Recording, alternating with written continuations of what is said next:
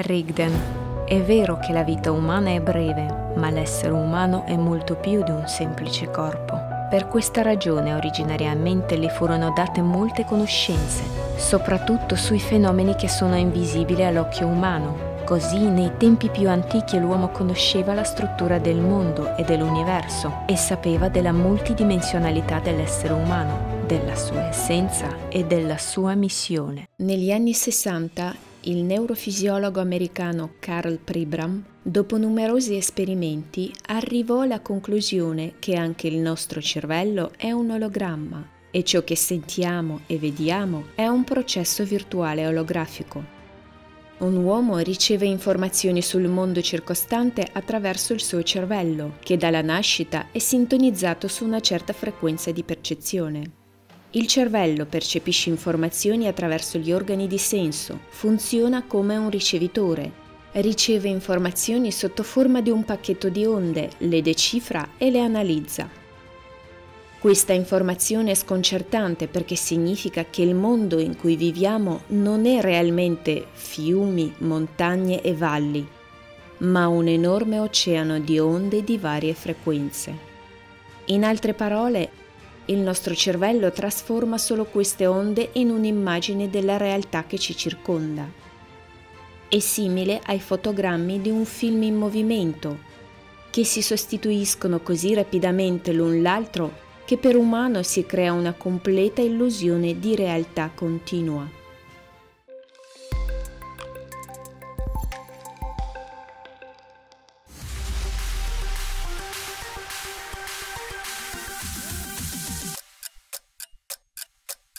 Quindi scopriremo se una persona che possiede certe capacità a certe condizioni può imporre un certo desiderio ad altre persone. Lo scopo di questo esperimento non è solo quello di cercare di scoprire se esiste la possibilità di provocare un desiderio irresistibile in una persona, ma proprio di scoprire se l'umanità può incontrare un nuovo tipo di pubblicità ossessiva che una persona non potrà rifiutare.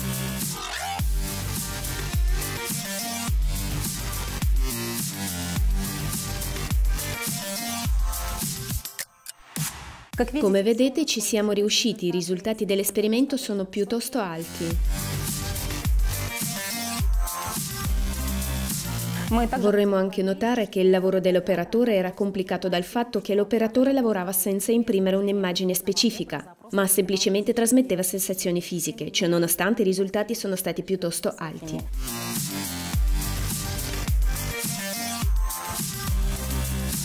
No. Bene, si possono trarre le proprie conclusioni sul futuro della pubblicità. Ringraziamo ancora una volta tutti coloro che hanno partecipato a questo esperimento. Vi saluto.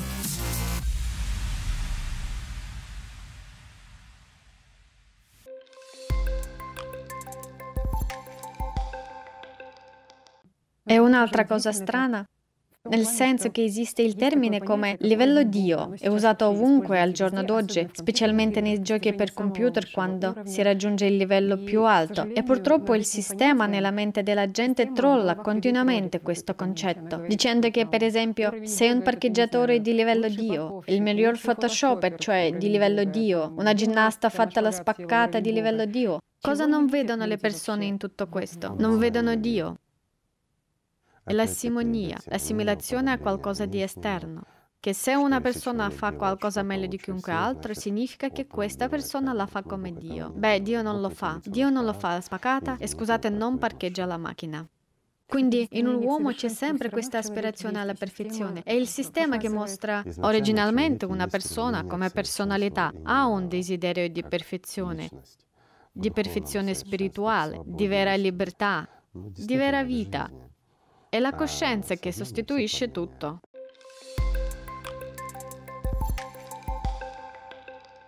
La mente animale influenza costantemente l'essere umano in un modo o nell'altro, attraverso la sua suddivisione, e cioè con la natura animale, che è parte del mondo materiale. Nella maggior parte dei casi la gente non comprende nemmeno questo. I pensieri stanno semplicemente lì e la persona pensa che siano di sua proprietà. È difficile per la gente cogliere dentro di sé azioni e pensieri che provengono dalla mente animale, quando non conosce la propria natura duale e naturalmente non la individua dentro dentro di sé. Il risultato è che percepisci le manifestazioni della volontà della mente animale come se fossero desideri, emozioni e pensieri propri, eccetera. L'uomo di fatto è libero soltanto nella sua scelta, ma non è libero dai pensieri, perché la sua coscienza, l'osservatore, effettivamente non li produce ma soltanto li sceglie fra due correnti, pensieri e stimoli provenienti dalla natura spirituale, la sua volontà, o pensieri e desideri provenienti dalla natura animale,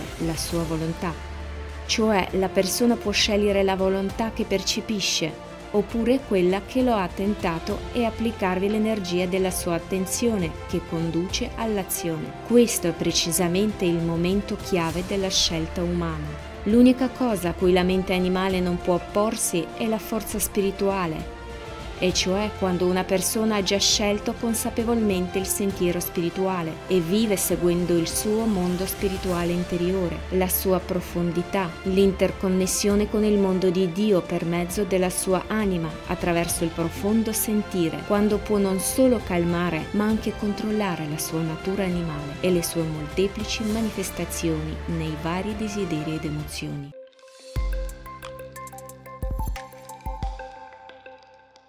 Una volta lei ha detto in un video quando guardiamo semplicemente, capiamo che siamo per lo più seguiti, diciamo, dai nostri amici che si impegnano nel loro autosviluppo spirituale e che hanno spesso riscontrato che quando c'è, specialmente nei primi momenti di tali rivelazioni spirituali, alle prime esperienze di incontro con il vero amore di Dio, quando si sono riempiti di questo potere, quando veramente sentono quel canto angelico interiore, quando la gioia li riempie. Ebbene, coloro che hanno avuto questa esperienza capiscono che a questo impulso improvviso segue un periodo in cui per tre giorni sono tormentati dal diavolo nel senso letterale della parola. Sorgono dubbi, ci si sente esauriti, tutto fallisce, tutto è sbagliato. Perché accade questo? Perché non appena una persona riceve questo impulso e ottiene questo potere, il diavolo intensifica il suo influsso su di lui. Tuttavia, tipicamente il suo influsso non dura più di tre giorni. Ma se una persona continua ad alimentare i suoi dubbi e le sue discordie interiori, questo avviene per la sua scelta e non per influsso del diavolo, perché per allontanare una persona dal sentiero, il diavolo la seduce esattamente per tre giorni. Perché tanta gente cerca di conoscere la cosiddetta conoscenza spirituale, tra virgolette, in effetti cercano di imparare la magia, di possedere qualche divino potere nascosto che permetta loro di avere potere sugli altri, nel mondo tridimensionale.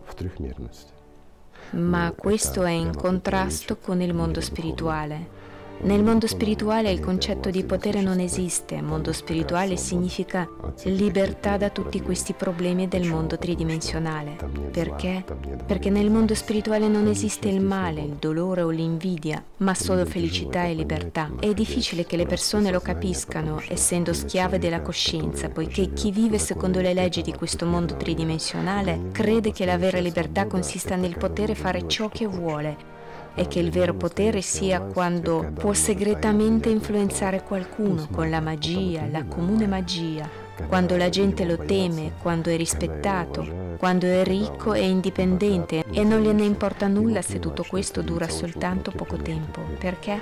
Perché la coscienza gli dice, però hai conquistato tutto. O più spesso la coscienza dice, studia e imparerai questa conoscenza segreta e possederai la magia. Di regola però questa conoscenza non viene data alla gente, viene unicamente promessa, anche se il sistema dà a molti dei suoi adepti sia il potere terreno che il benessere e a qualcuno anche la salute. In seguito però se li riprende.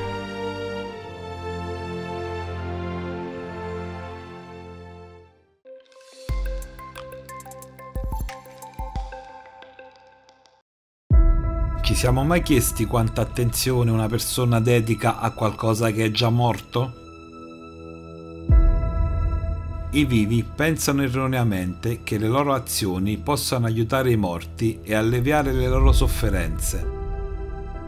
Noi crediamo che i morti ricevano bontà, grazia, baraka, pietà, dono, cibo, scambio.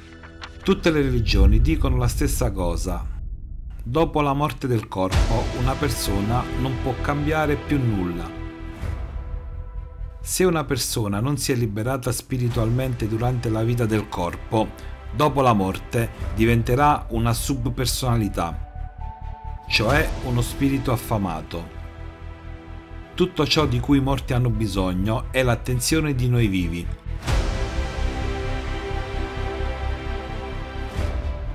I morti hanno bisogno della vita dei vivi per soddisfare la loro fame l'unica cosa di cui possono nutrirsi è l'energia. L'energia di attenzione che viene da noi, dai vivi. Tutte le tradizioni mirano a mantenere l'attenzione di una persona su ciò che è morto. Così, ogni volta che una persona ricorda il defunto, dà la propria vita. Il prezzo di ogni ricordo è la tua vita. Come si sente una persona triste, scoraggiata, impaurita?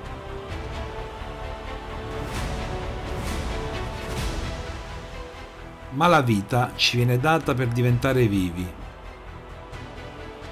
Sprecarlo per i morti è come sforzarsi di diventare uno spirito affamato e sperare che i discendenti si ricorderanno di te, ti nutriranno, allevieranno la tua sofferenza e pregheranno per te.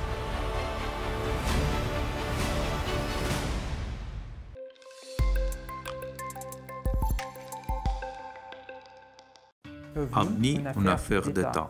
Gli UFO sono una questione di Stato. Un'inchiesta giornalistica con questo nome è stata pubblicata il 15 luglio nell'ambito del progetto giornalistico Temps Présent sul canale televisivo svizzero centrale RTS.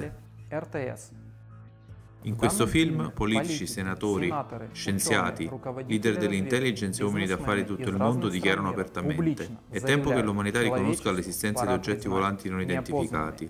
Sono stati già registrati dalle agenzie di intelligence molte volte e ne esistono prove documentali.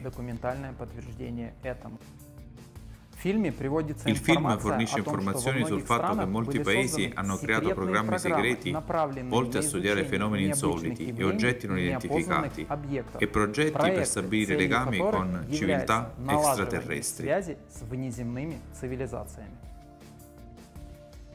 La trama principale di questo materiale si basa sul fatto che nell'aprile del 2020 gli Stati Uniti pubblicano ufficialmente tre video con degli UFO. Analizzando questi video gli esperti confermano che gli oggetti si muovono in violazione delle leggi della fisica e che la loro natura non è chiara. Immaginate se esistono tre video pubblicati ufficialmente quanto altro materiale sugli UFO hanno in più. Così, Attraverso un'indagine di questo tipo si suppone che ci sia ancora qualche informazione che potrebbe creare anche una sensazione per l'umanità e cambiare il punto di vista di tutte le persone.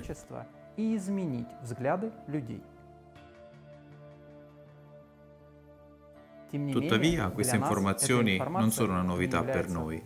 Su Allatra TV ne abbiamo parlato più di una volta e abbiamo fatto emergere con fatti innegabili che le civiltà aliene esistono e il contatto con loro non è stato mai interrotto. Essi sono in ascolto.